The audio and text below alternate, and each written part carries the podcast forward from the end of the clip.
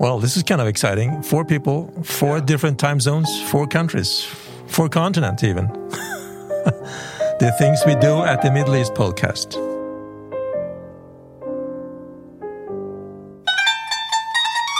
Welcome to a, another episode of the Middle East podcast uh, that today will focus on the Western Sahara issue. It's going to be a, a, special edition of the podcast, uh, meaning that we will have, usually we have only one guest, but this time we have three guests uh, helping us to sort this issue out. And we're going to do a few episodes like this that's going to be a bit longer than the usual ones, focusing on more in depth on, on, on, on countries or, or topics. And today it's the Western Sahara issue. And helping us to find out what's going on in that area is uh, three guests, as I said. First, Professor Yousra Abu Director of Master Studies at the College of Law and Political and Social Science at Sciences Po in Rabat. Welcome very much to the uh, to the podcast, Yousra. Thank you. Thank you for inviting me. And then we have Dr. Sarah Feuer. Uh, she is the Rosenblum Family Fellow at the Washington Institute's Geduld uh, program of on Arab politics, and she's with us from Tel Aviv. Hello, Sarah. Hi, nice to be with you. And last but not least, Dr. Dave Pollock, also at the Washington Institute, and he's the Bernstein Fellow there, and also director of the Fikra Forum, which is very much geared toward Arab politics. Welcome, Dave, and you have a very early morning. Yes, I do. Thanks for having me, though. I'm delighted to be with you. Great. Before I let you guys loose, I'd like to, for our listeners, just to give a brief uh, introduction of, of what the Western Sahara conflict is all about.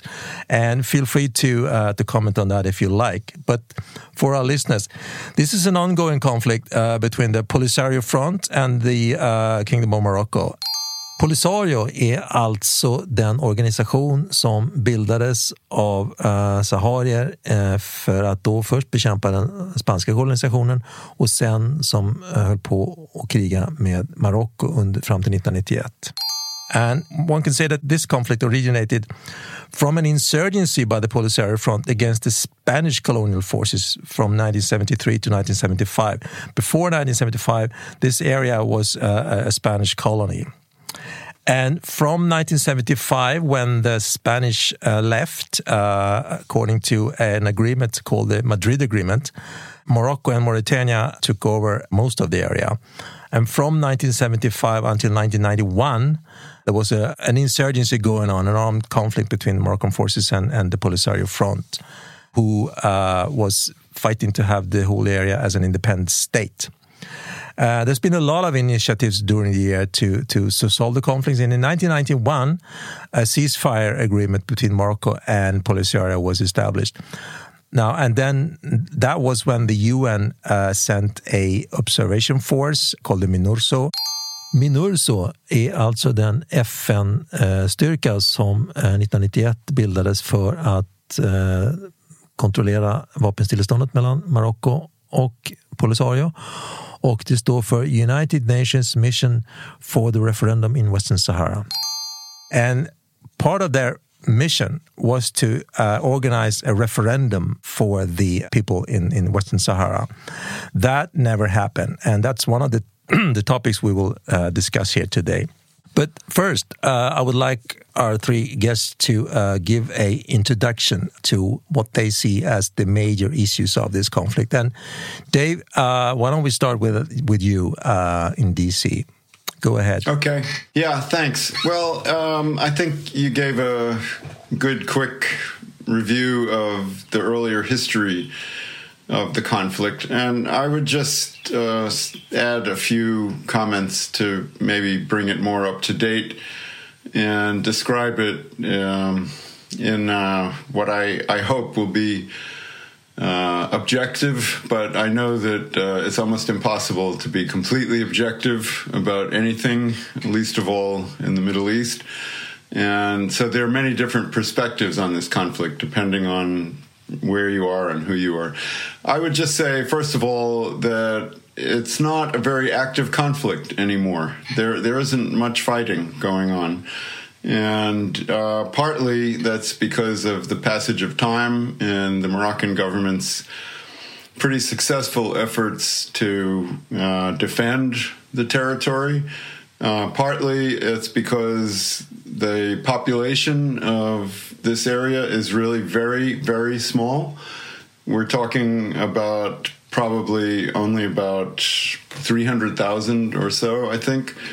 Um, indigenous residents of the Western Sahara, and maybe another 150,000 or so, uh, maybe a bit more in refugee camps uh, in Algeria or scattered elsewhere nearby. So it's a very small population scattered over a very, very large area. And that means that it's just physically difficult for anybody to sustain a major armed conflict in uh, under those circumstances. So it's more of a political conflict than I would say than a military one. Uh, certainly not on the scale of any of the civil wars that we see going on elsewhere in the region, or even the internal strife that we see in some other major countries of the region in recent years.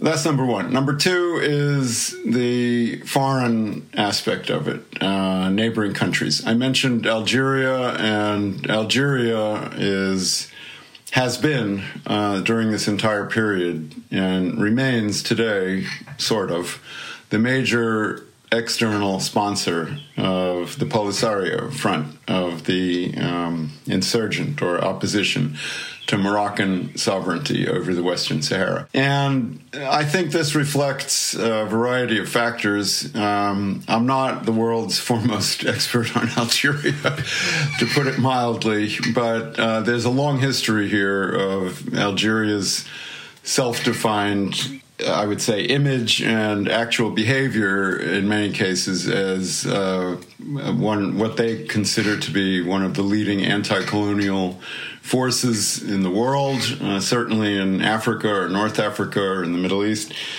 And that goes back, of course, to their struggle against the French. And I think there's a very long standing, um, more local rivalry between Algeria and Morocco over many different issues. Um, and so if you put those two things together, you get uh, some understanding, at least from the outside, of why it is that Algeria has been in the forefront of the uh, supporters of the Polisario.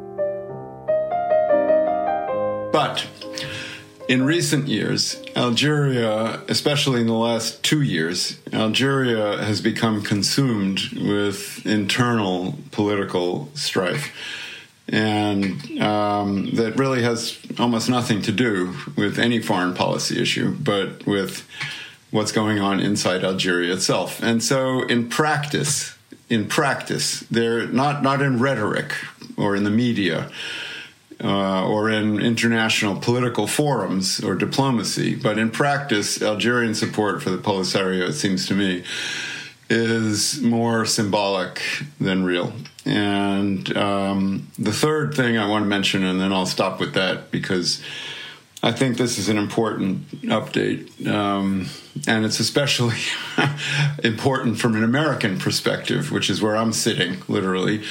In the last year, there was a very sharp break with American diplomacy on this issue. And that was that uh, at the very end of his term, US President Donald Trump decided suddenly to recognize Moroccan sovereignty officially over the Western Sahara. And until that moment, the United States had, uh, for many years, claimed to be, and actually was, more in the position of uh, somewhat neutral outside observer supporting the UN efforts that you mentioned. We had various diplomatic initiatives and pretty senior special envoys devoted to this issue over the years uh, from the early 1990s until very recently. Uh, some of them were very prominent American diplomats like James Baker, the former Secretary of State, others less so. But uh, the official American position was to work this issue through the UN and to support UN resolutions, including the peacekeeping or observer force uh, that the UN had in the region, and um, more recently to more informally, I would say, to uh, explore the idea with the Moroccan government of autonomy for the region, but for the Western Sahara, but under Moroccan sovereignty. All of that disappeared in a moment when Donald Trump said late last year that uh, the United States was going to change its position effective immediately and recognize Moroccan sovereignty over the Western Sahara. And this was part of a deal. What was the deal? The deal was that at the same time that this happened, Morocco would normalize its diplomatic relations with Israel. This was part of the Trump administration's push for normalization by Arab and Muslim countries with Israel. And so the Moroccans, uh, the Moroccan government got, I think, um, a big payoff, at least in diplomatic terms, at least with in its relations with the United States which are important to Morocco and to the United States, uh, got a big payoff for normalizing relations with Israel. And that's where things stand today. The United States is, I think, the only country in the world, I'm not 100% sure about that, that formally recognizes Moroccan sovereignty over the Western Sahara without any officially conditions or uh, reservations attached to it. Morocco has been pretty successful bit by bit in previous years in kind of chipping away at other countries' active opposition to its control over this territory or active support for the Polisario, for example, in the African Union or in Europe. Uh, but here we have a, a big break on the diplomatic front. And most recently, the Biden administration, the current government in Washington told the Moroccan foreign minister, our Secretary of State, Tony Blinken, told the Moroccan foreign minister, Mr. Bourita, that the new administration would continue the Trump administration's policy of recognizing Moroccan sovereignty over the Western Sahara, at least for now. That was the way it was put. I'm not sure exactly what that means. Uh, I guess that was an intentional ambiguity, uh, saying at least for now or something like that. But uh, this is where things stand today on the U.S. Moroccan diplomatic front on this issue. Thanks. We'll, we'll come back to these topics. Yousra, uh, from Rabat, why don't you give us uh, your perspective here? Yeah, thank you very much. It is true that the Sahara is a, is a little known issue. Internationally, it is considered as a conflict. What is very interesting to see is that from the Moroccan perspective, it is considered as a dispute. So it would be interesting to, to understand this issue from uh, more broadly an African perspective, because I, I, um, I believe that this issue is first and foremost an African one because it started uh, as a question debated among African countries, and it, and it is still now. And if all African countries decided tomorrow to recognize the full um, sovereignty of Mor- Morocco over the, the Sahara, uh, this issue would go to another level. And uh, you know, from the Moroccan perspective today, uh, this region, the Western Sahara, is called the Southern Provinces which cor- corresponds to the whole territory claimed by the Polisario Front. And if you go there, you see that it is a normal circulation area. So what do I mean by normal? It means that if an individual is physically in Morocco and decided to walk, work, or live in the Sahara, there is no difference in terms of lifestyle with the rest of Morocco. The same services, roads, citizens are there. So the territory that is being secured is actually a very small area on the border with Algeria, not the whole area, not the whole region. And this this uh, this area is after the wall of sand built by the Moroccan army to protect itself against the Polisario militia.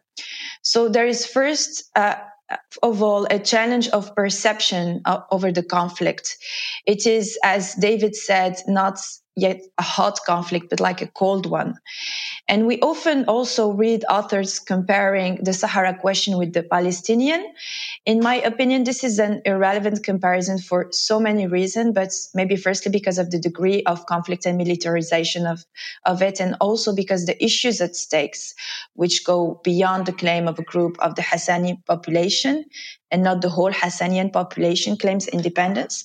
It is just a small group, like a, a portion of the population that wants the independence. So that's also a huge difference. Uh, there's so many uh, things to say, but to understand the Sahara issue today, I think it is necessary to understand it from a geopolitical and diplomatic point of view rather than just the point of view of the, the rights, human rights, or the rights of people to self determination. Mostly because um, this claim has been sometimes used as a framework of discursive legitimization from all sides uh, to serve political interests. Another uh, important point, maybe to take into consideration, uh, was the one that David was talking about the, the United States recognition. It actually came as a surprise uh, at the international level and especially for Europeans. And uh, we might uh, think that the United States are the only ones who recognize the Sahara as, as a Moroccan territory. But actually, since uh, like the last 15 years, Morocco has been conducting an, a very active African policy, like a foreign policy towards African countries, uh, which was motivated by, you know, uh, the fact of being recognized as a regional power, but also motivated by the Sahara issue. And within 15 years, within 15 to 20 years, uh, this foreign policy managed to change to like to introduce a big shift in the way this issue is perceived within the African continent. To give a little bit of context, uh, I don't know if the auditors know, but the first time the Sahrawi Republic was recognized within the African continent was within the organization of the African Union in 1984 at that moment, uh, it was just a small majority, 26 countries over the whole the, the whole continent, and Morocco decided just to leave uh, the continental organization. And then he continued uh, with the application of a sort of a Hallstein doctrine, which was like, you know, um, uh, a German doctrine during the Cold War, which consisted uh, in not recognizing, like cutting relation, diplomatic relation with every state that would recognize the Sahara as an independent state. And that policy uh, excluded Morocco from the organization and from all like um, perspective of cooperation within the African continent, which was even like pursued with the with the ideological differences. But then when Morocco decided to pursue this new African policy, he decided that he was no longer going to apply this Hallstein doctrine and that he was going to open relation and cooperation even with the state that would recognize the Sahara as independent states. And that changed everything because he regained the trust of many countries. He became the first African investor in the Western African region, the second African investor in the continent after South Africa. He rejoined the African Union in 2017 and became recognized as an African power as he wanted to. And that changed the majority of the countries who would recognize the full sovereignty of Morocco over the Western Sahara. And today, not only United States, but approximately 15 countries have decided to open a consulate either in Dakhla city or in Laayoune city in sign of recognition of this sovereignty. So that's where we are at today. The strategy of Morocco consisting right now in a diplomacy of voices, getting one voice, one country equal one voice at the United Nations, one country that would open a consulate equal one recognition of the sovereignty and like getting out of the human rights debates because in Morocco it's considered to be it partly you know displaced from the context. So that's that's what i have for this introduction. I just want to uh, follow up on one thing you said yousra uh, you, you said that this is in morocco viewed as an african issue. Could you just elaborate a bit on that? Because i think that that's very interesting. I, I don't think i've ever sort of heard that before. Uh, what exactly does that mean an african issue after after the birth of the organization of the african union Morocco uh, claimed, you know, the Mar- Moroccanity of Mauritania and the Sahara, the Western Sahara, for almost like uh, Mauritania for almost a decade until mm-hmm. 1961. In 1963, the Istiqlal uh, party was the party of the independence, published a map of the Greater Morocco, uh, where you know the this political party wanted to regain territories, not only the Sahara but like in the whole region. And that was like the starting point of disputes within the African continent about what are we going to do after the independence in terms of frontier, in terms of independent states. And that was a, an issue that, you know, was the, the initial uh, crisis that sh- like shaped all the African relations after that. But from the Moroccan perspective, at that moment, the proper function, the originality of Morocco was to be the place of passage between the Mediterranean Europe and the tropical Africa. So having the Sahara within the, the Morocco was part of its identity. And taking mm-hmm. it from its identity was also a huge problem from the Moroccan uh, perspective. So the issue was discussed first and foremost within the African continent. So that's that's the first reason. The second reason is that initially Morocco chose to negotiate this issue directly with the nascent Algeria. So when King Hassan II and Farhat Abbas, the head of the provisional government of the Republic of Algeria, met in Rabat in in, uh, in the 60s in 1961, Morocco agreed agreed to support the provisional government of the Republic of Algeria and to postpone the delimitation of their border until after Algerian independence but right. aware that it would thus lose French support on this issue. But it nevertheless preferred to trust the Algerian National Liberation Front on the basis of this of a convention signed. But then in 1962, Algeria occupied Tindouf region, like, uh, and that that's where it started. You know, the, the first war between Algeria and Morocco started there. So it's really right. in all points an African issue first and foremost. Mm-hmm. All right, thanks. Sarah, please. Well, uh, I think a lot uh, of great ground has been covered. Um, I, I, might just add maybe one historical point and then say a few things about the the current situation, or at least the situation starting in, in the late late 2020 when the, the Trump administration made this decision. But the, the historical point is just that I think um, sometimes it can be difficult for people outside of the the immediate neighborhood of Morocco to understand why this why this territory has uh, a lot of emotive um, significance for Moroccans, um, and I think Yousra has referred to you know the extent to which the territory is really part of Moroccan identity. So, so the only historical point I would add is to just say that if you look at very old maps of the re- this region of northwest Africa, um, you know, centuries before the territory became modern day Morocco, you will see that much of the Sahara is included in the territory that had really come under some form of control of the of the, the dynasty that has been uh, ruling Morocco now for since the 17th century. So.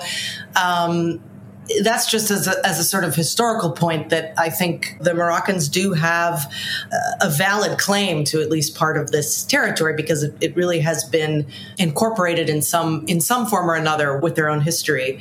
The more sort of current uh, the, the, point I wanted to make about the, the current situation is that it has to do also with Algeria. You know, when before the Trump administration made its announcement in December, there had been uh, a, flare up. Um, th- this this would happen periodically. I mean, since the early '90s, when the UN, you know, established its peacekeeping force and the, the conflict moved into a sort of frozen phase. There there had been periodic eruptions of violence. Um, sometimes because the Polisario would um, try to uh, enter the, the territory beyond the this sand berm that the that the Moroccan military had established. Sometimes because the Moroccan military would do things that were felt to be provocative or uh, aggressive, and so you'd get an, a, an upsetting of the status quo. Um, and we had one such eruption uh, about a month or so before the uh, the Trump administration made this announcement.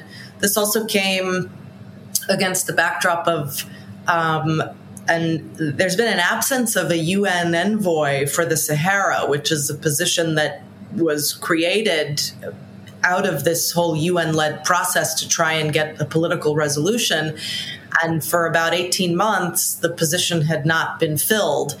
And so you had that kind of in the background. You had this eruption uh, of an exchange of fire, really some violence, and and then you had this decision announced, and so there was a real concern that it would. Um, first of all, draw in Algeria in some way um, and and further inflame the situation. And I think people were watching very closely to see, you know, what what would happen. Um, and by and large, we haven't really seen much violence. There have been there have been several hundred very low level incidents. Um, I guess maybe skirmishes would be the word we might use. Um, and but I think one potential reason that um, that we haven't seen an eruption. One has to do with Algeria being distracted with its own sort of internal um, problems lately, and the other may have to do with that instance of a flare up that I noted earlier that came a month or so before the announcement. I think the Polisario miscalculated um, when it made this provocation in, in November. I think it assumed that it would, first of all, elicit a much harsher response from Morocco. And also, I think it, it it maybe felt that Algeria would manage to come to its, uh, would sort of have its back. And that didn't happen. And I, I think that it was a sort of signal that it may have been a, a kind of, um, uh, preview of what ultimately came, which was to say that uh, actually, for various reasons, this this region, for now anyway, um, is is fairly stable. Notwithstanding what what could have been a very um, kind of provocative move on the part of the Trump administration to um, to, to sort of uh, take a side. I mean, let's face it, that's essentially what what they did.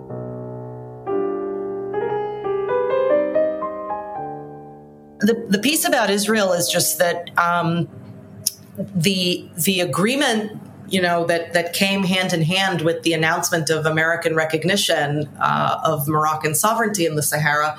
The, the, what the agreement called for was essentially a re a restarting of diplomatic relations between Morocco and Israel. And I think the Moroccans probably were avoiding the term normalization for a number of reasons, but one of them had to do with the Sahara because I think they, and Yousra can correct me um, if I'm wrong, but I think that there was probably a desire to hedge a little bit. Um, they knew that a, a, new administration was going to be coming in. They weren't sure whether this decision would be upheld by the Biden administration.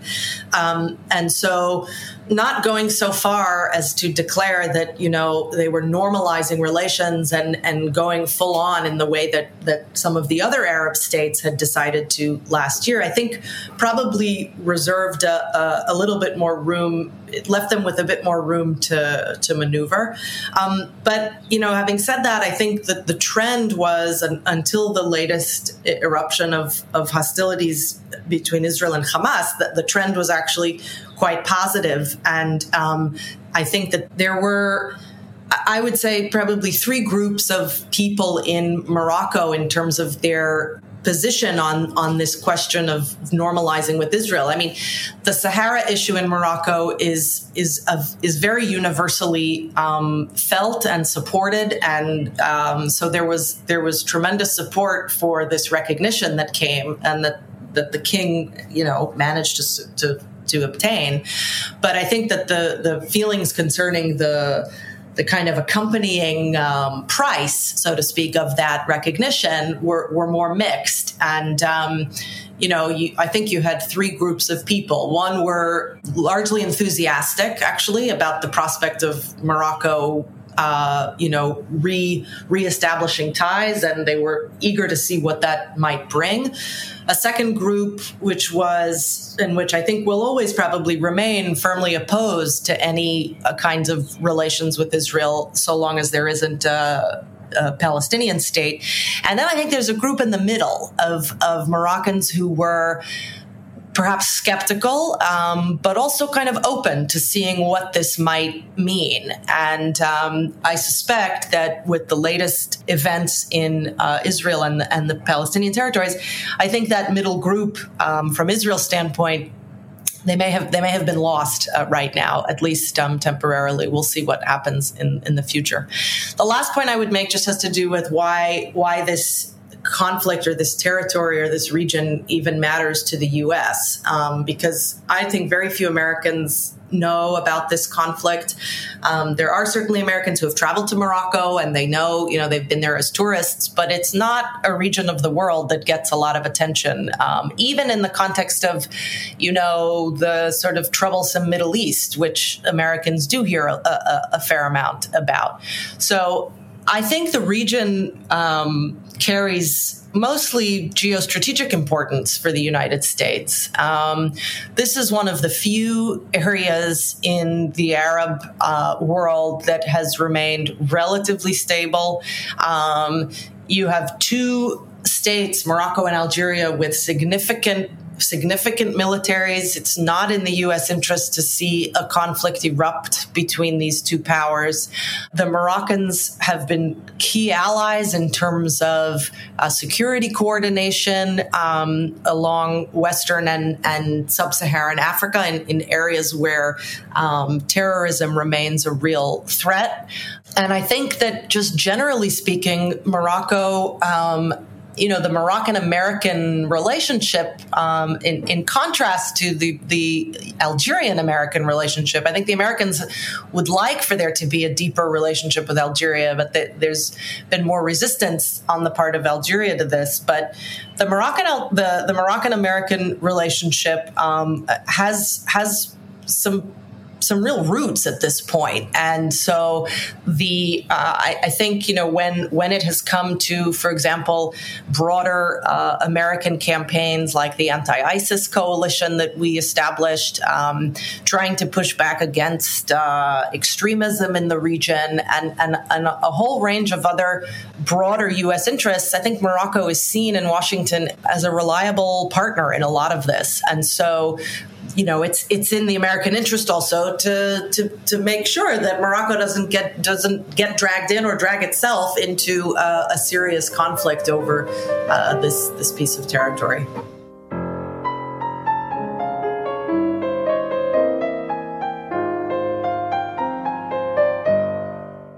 Uh, let, let's pick up on something that you mentioned, Sarah, about the um, flare ups uh, I, was, I was reading through the um, the latest report from the, the Secretary General of the UN concerning uh, the Western Sahara issue, and, and, one of the things that mentioned was the um, uh, very recent, actually, uh, very concrete, the murder of the Polisarios chief of police. That happened not long ago at all, and allegedly by a Moroccan drone, actually, but we don't really know that.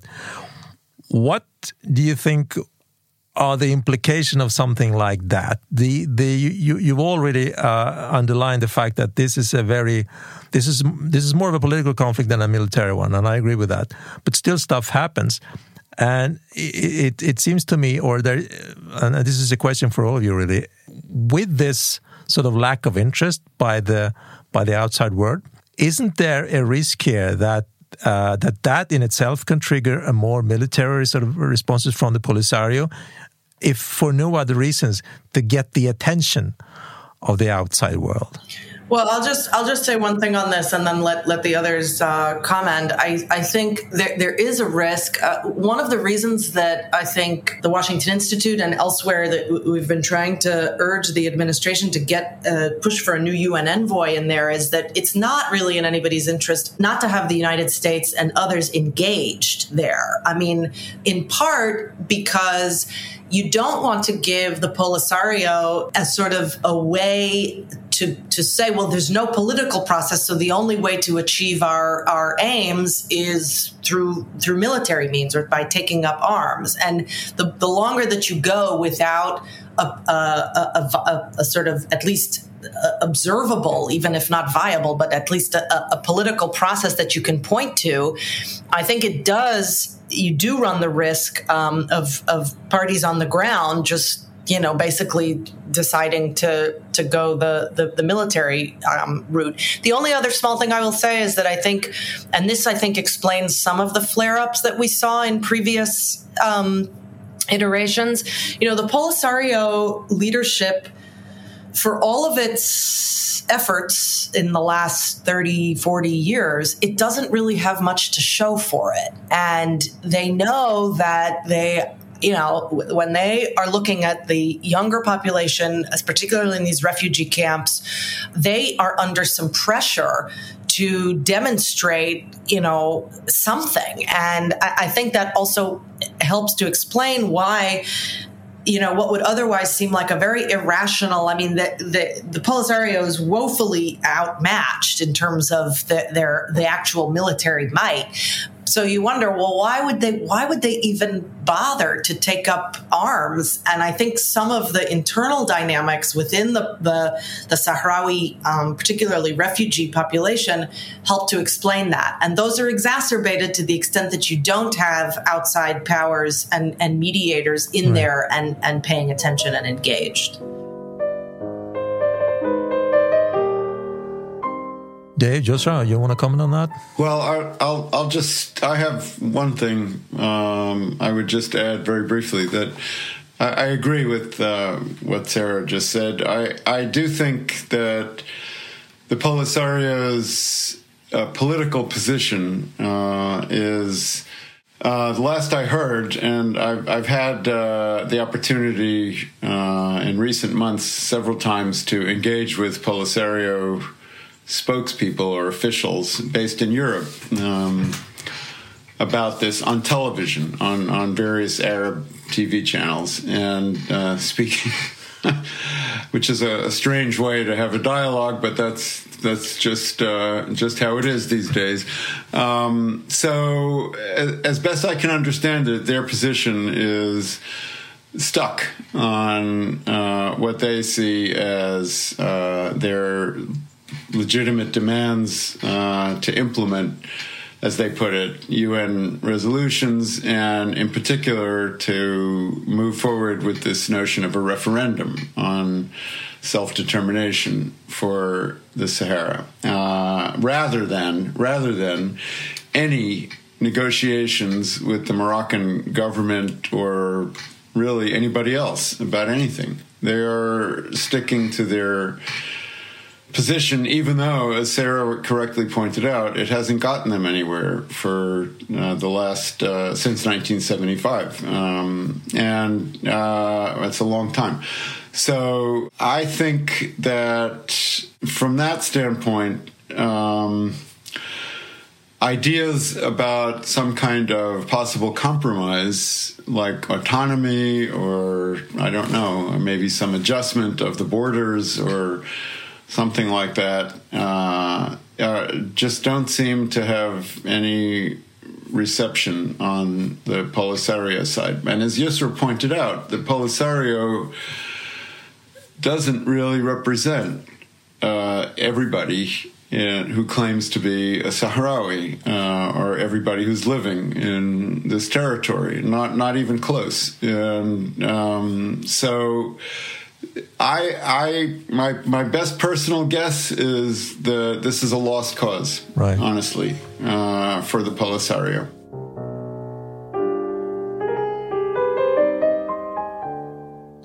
Well, well, that brings me to this, um, um, you know, the ceasefire agreement, which broke down in November last year. Would you guys say that uh, uh, this, you know, that decision by Polisario to state that they no longer would adhere to that that agreement is this part of this too? Uh, the, the, fact that you know there's a stalemate, they're stuck, they seem to be unable to to to go anywhere. Uh, would that be a reason for them to uh, to um, you know officially say that we no longer adhere to the ceasefire agreement? Yousra. Yeah, there's there's a, a very low chance that uh, there would be like there would be like a conflict, a military conflict in the region. As Sarah said earlier, like uh, most of uh, most of them was escarmouche in the in the military vocabulary, and uh, it is clear that the Front Polisario need audience. So he needs in in his strategy to show that there is something we should discuss about, and what is most attractive than the risk of a security failure, the risk of of violence. But uh, this is this is very like not likely to happen.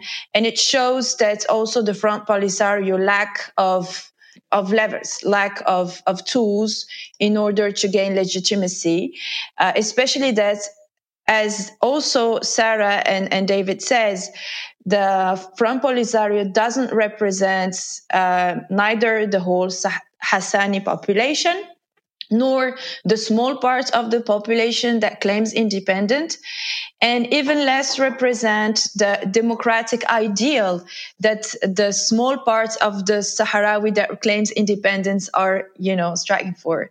You know, one of the other questions is why European countries do not recognize uh, in turn the Moroccan sovereignty over the southern provinces following, you know, the American steps. After all, Morocco has proposed an autonomy plan from, for the Sahrawi people that many European countries considers serious and credible, which would further appease the Maghreb region, allow the refugees to find a clear way out of their state of, of waiting, and make it easier for Morocco to develop its regional integration.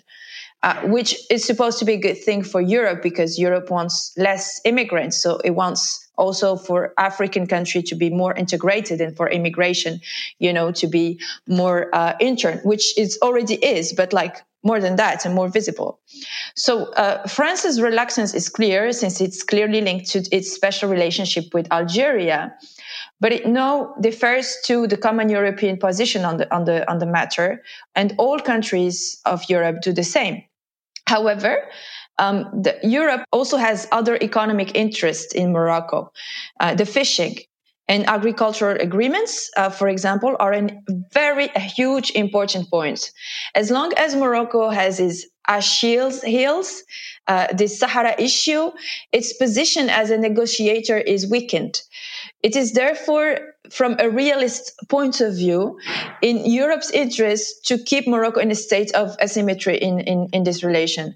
Morocco, um, and, and moreover, in many European countries, Polisario Front activists operate on the basis of human rights and the humanitarian dimension which is a strategy to which much funding is given, especially in Northern Europe. And this also affects in the most democratic countries, the electoral displays and consequently the foreign policy choices. So, and, and above all, the discourse of the oppressed minority is, is today more audible than that of the citizen who claims the territorial integrity of his country because it is less attractive in the, in the market of international claims. Mm. Well, that, that is certainly true for Sweden.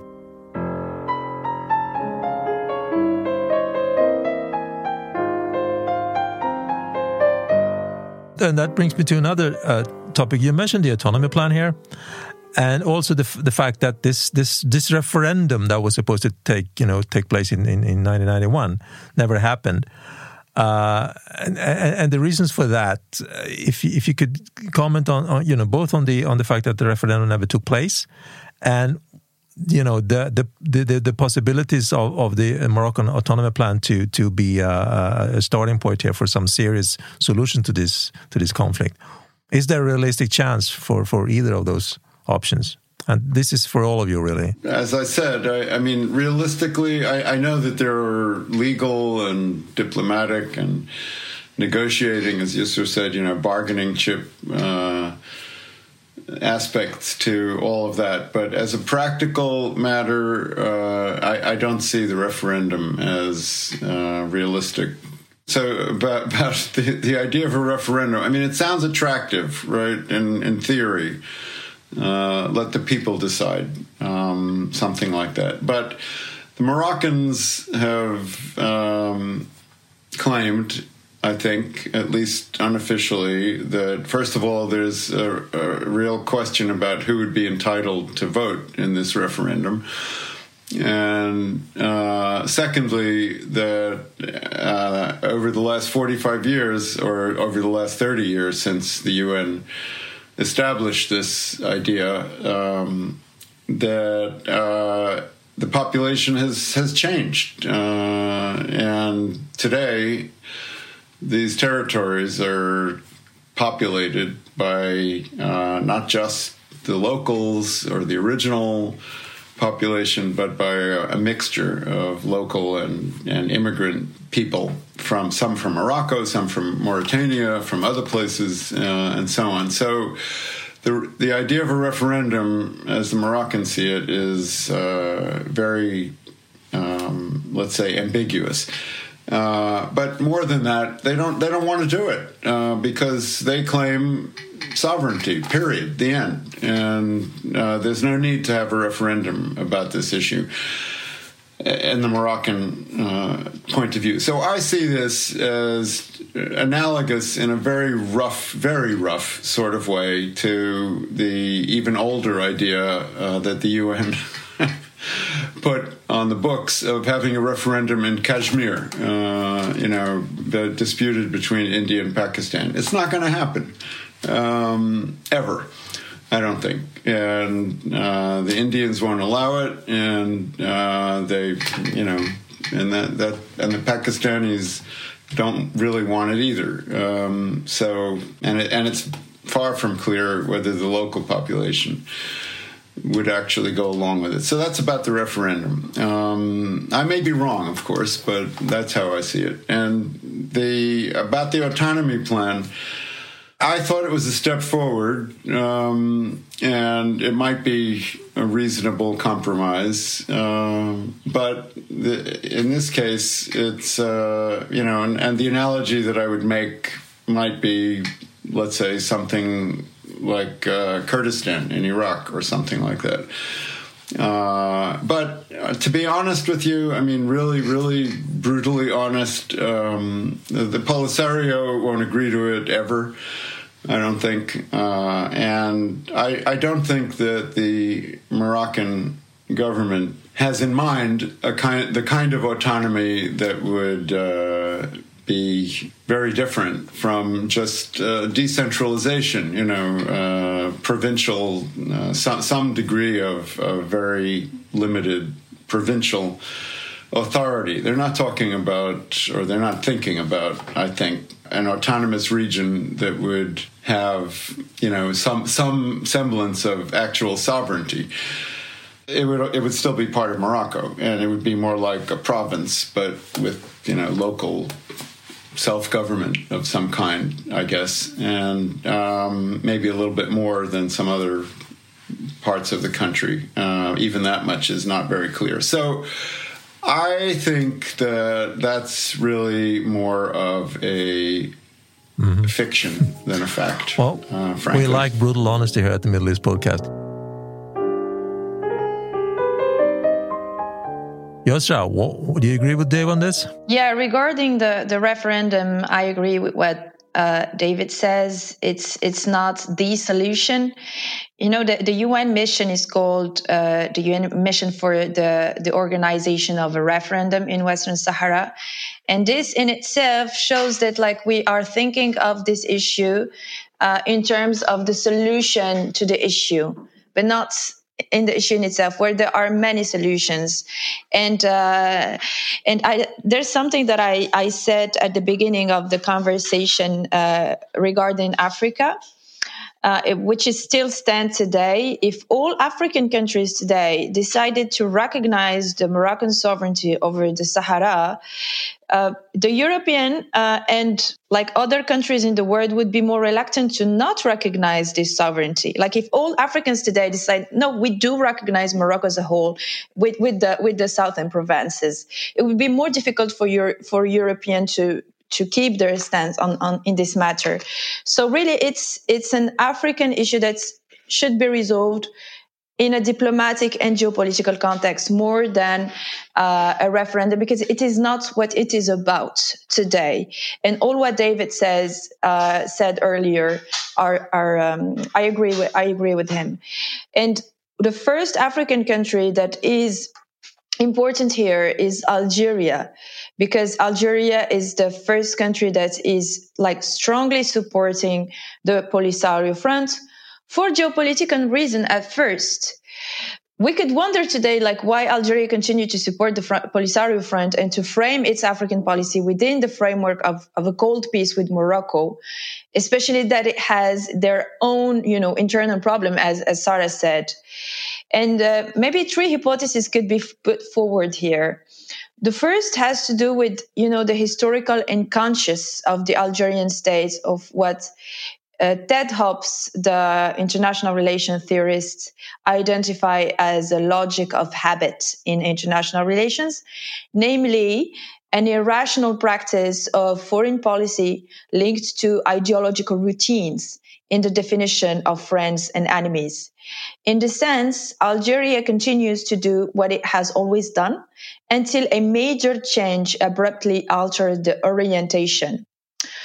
The second hypothesis we could uh, maybe discuss is related to the principle of the national pride, uh, which it's called nif in the Algerian dialect, and the desire for revenge inherent to a sense of betrayal in, in the diplomatic relations, especially in relations to, uh, to the war of sands mentioned, uh, that we mentioned earlier. So one can say, uh, to, to paraphrase Raymond Aron, that for Algeria, not admitting defeat is the primary conditions for Algeria's final success and that also is something that's that is is an issue that should be discussed. And the third finally is more rational and is linked to the diplomatic interest to the adversity with morocco uh, that morocco represents the strategic interest that represent the control of the Sahara and and the, the power balance within the African uh, within the African Union. And these three reasons, both national and irrational, are subtly intertwined. And I think that the solution resides in in these relations, not in the not in the in the referendum.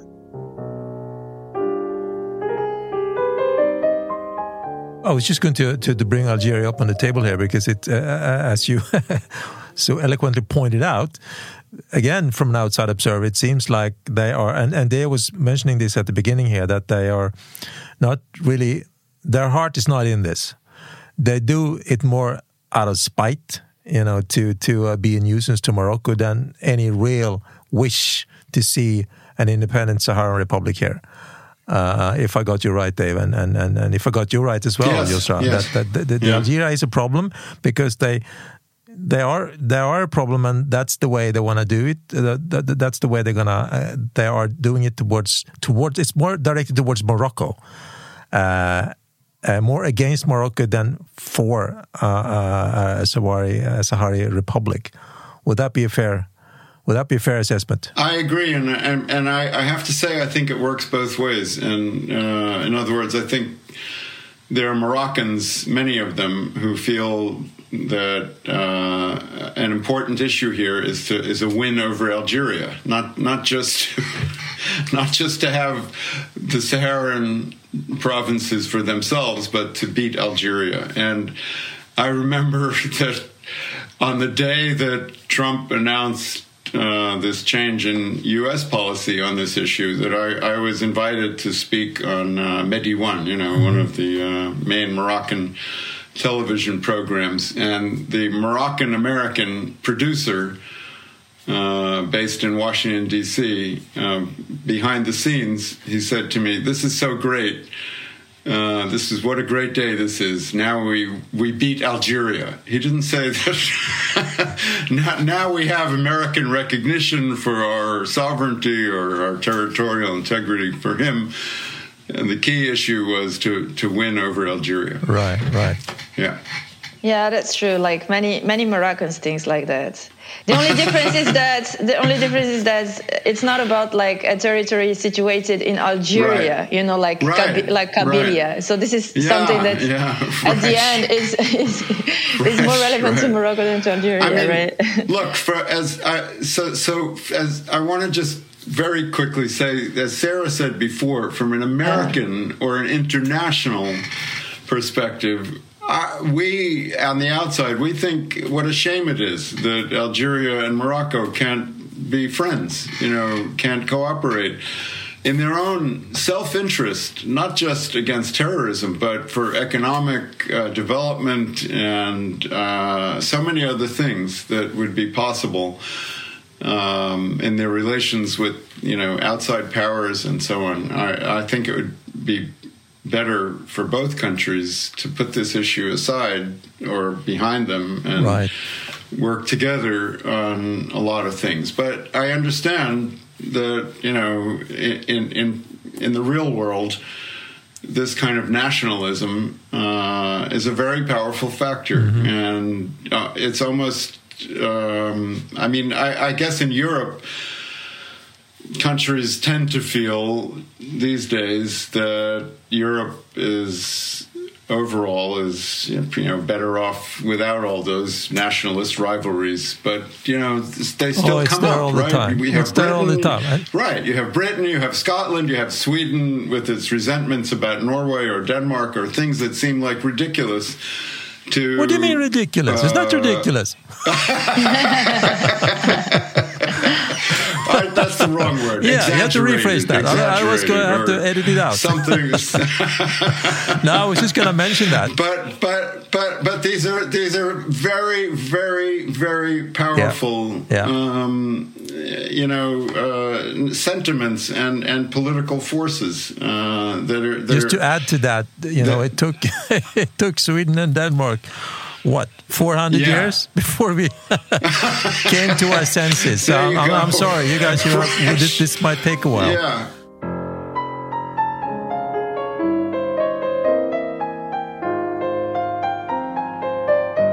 since we're uh, talking about Algeria, uh, let's move over to the uh, to the refugee camps here. It seems to me that the people living there are part of the um, not not by their own fault, but part of the um, the difficulties in finding a solution here. Uh, they're pretty much stuck in those camps. I know, and, and you have to correct me here, Yousra, if I'm wrong, but I, I, know that at least before there was a process for these people to return to uh, uh, to Morocco or the Western Sahara. Uh, I don't know how if, if, how that that worked out, but if there is a, some kind of solution, is, is there such a process for people who want to return uh, and get out of the refugee camps? Uh, can they do that if they want to? Yeah, in my knowledge, they could. Do, they still can do it. Like choose to return to Morocco and recover their uh, Moroccan citizenship if they if they were born in those camps. Uh, now, what happens is that you know uh, some of them are might be dissuaded to do so because they also have their family, their relative there, and they might not be, you know, on the same page in, in, in one family or in one community. Mm. So for one person to choose to like re- rejoin Morocco and leave uh, their family and friends behind might also be like a, a limitation. Uh, also, uh, to my knowledge, you know, when like if imagine you are born in a camp and like your whole life you are said to that that Morocco is a horrible state uh, that is very authoritarian that it it's not normal to be a monarchy for example or you know other things. And that's the all your people were oppressed by by the state etc and all everything you have known is from the camp. So of course you don't want to go there. Like if i was born right, there right. and if i was like uh, educated in such a way I, I would want to i don't want to go to to morocco you know? So um so we have to take also this into consideration uh, in numbers. And i I think that would explain why, uh, like few of them choose this path. Mm. Yeah, not because it's not possible, but because of those you know limitation right but it, it is possible i mean uh, you know I'm, I'm, thinking of the you know the way the camps are run is it really that easy to leave if they want to? Well well that's that would be another issue. Like if you decide that you want to leave and want to see something else and you don't believe in, in what we, you were said to and you you do want to leave your family and friends that do not agree with you now how do you do it? Yeah. So now we have to reach someone from the other side and get help to do it. But you know uh, the camps are very much uh, secured by the polisario front too not democratically speaking. So that would be another major, you know, uh, issue right, to deal right. with.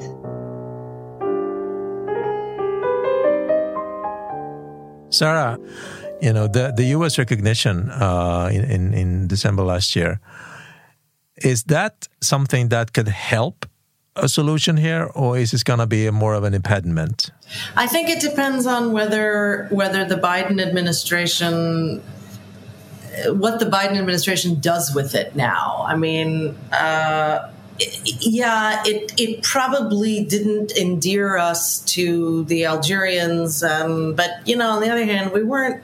I don't know. Arguably, we weren't that close to them anyway, so it's not really clear that we lost a lot of leverage in in trying to bring them around. Um, but I I think you know in maybe in a weird way, it might have actually given us more leverage to press the Moroccans to do certain things that that could maybe help to restart uh, some semblance of um, a, UN supervised process uh, of sort of political negotiations. Um, so, if the Biden administration, for example, manages to press the Moroccans and the Algerians and the Polisario. I mean, my understanding is that you know the, the question of getting a UN envoy is essentially a decision that the, the parties to the conflict have to everybody has to approve of whoever, whoever is chosen. And so it's easy for one or another party to be the kind of spoiler here. And the US should have some leverage. It gave Rabat a big gift here. And it could now go and say all right we're we're we're essentially backing you guys on this, but in, in return, we also expect to see certain steps taken, one of which would be to get the new UN envoy. Um, you know, the new administration has essentially taken the position that upholding the, the recognition of sovereignty does not need to, um, there's no contradiction between that and um, following through with Morocco's own stated uh, determination to grant some measure of autonomy to to the territory. So, you know, are there steps that we can take alongside that we can help the Moroccans sort of nudge them gently and as friends to take to, to kind of show that that's the direction that we're headed in.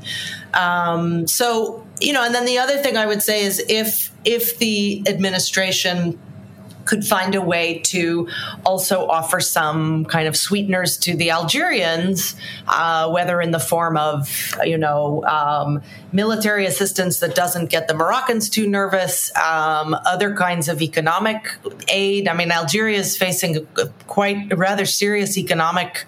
Uh, predicament right now. This is essentially a state that relies on oil and gas, and we all know what has been happening in the last few years with the, the price of oil. So their economy is headed in a very precarious direction. Um, uh, so you know, are there are there steps that the U.S. could take to try and reach out to the Algerians and and and indicate to them that this decision of sovereignty need not come at the expense of really soured uh, relations with with other parties in the region?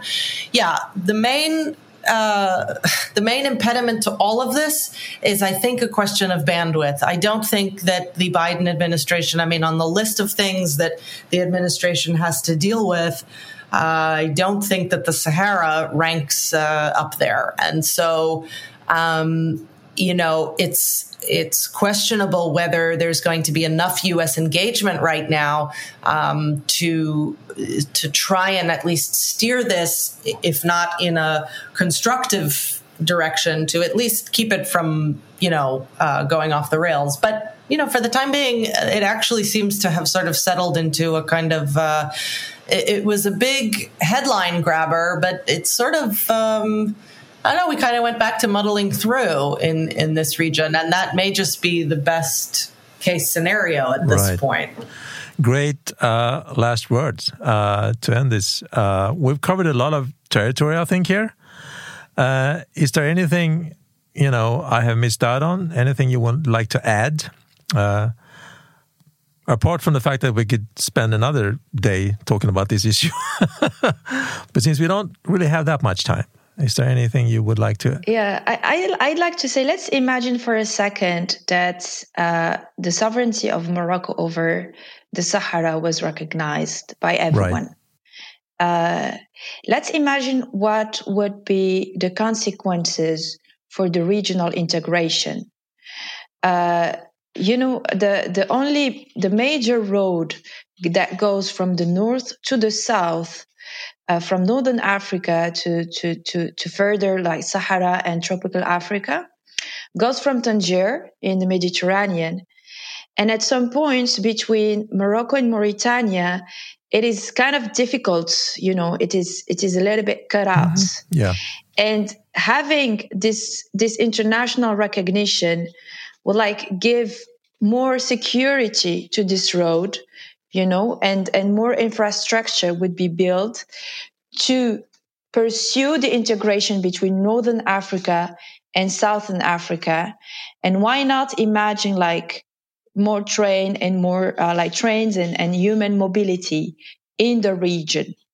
And I think that it would be a wonderful thing that would appease more than it would create insecurity and lack of human rights for the people of the Sahara. Because mobility today is, is like the most important, you know, factor of, of development and sustainable development. And this mobility is unsecured because of not only the Sahara, but also, you know, terrorists and, and other issue in the region. But one of the consequences would that be more security in this road and more infrastructure. Mm-hmm. Yeah. And, and that would be a nice thing. And I would like to conclude with that. That's very good. Concluding on a hopeful note. Uh, we're very grateful for that. And thank you, Yousra, Dave, and Sarah, for participating in this special edition of the Middle East podcast. And to our listeners, stay tuned. The next episode will be on June 17, and then we will focus on Lebanon. See you all then.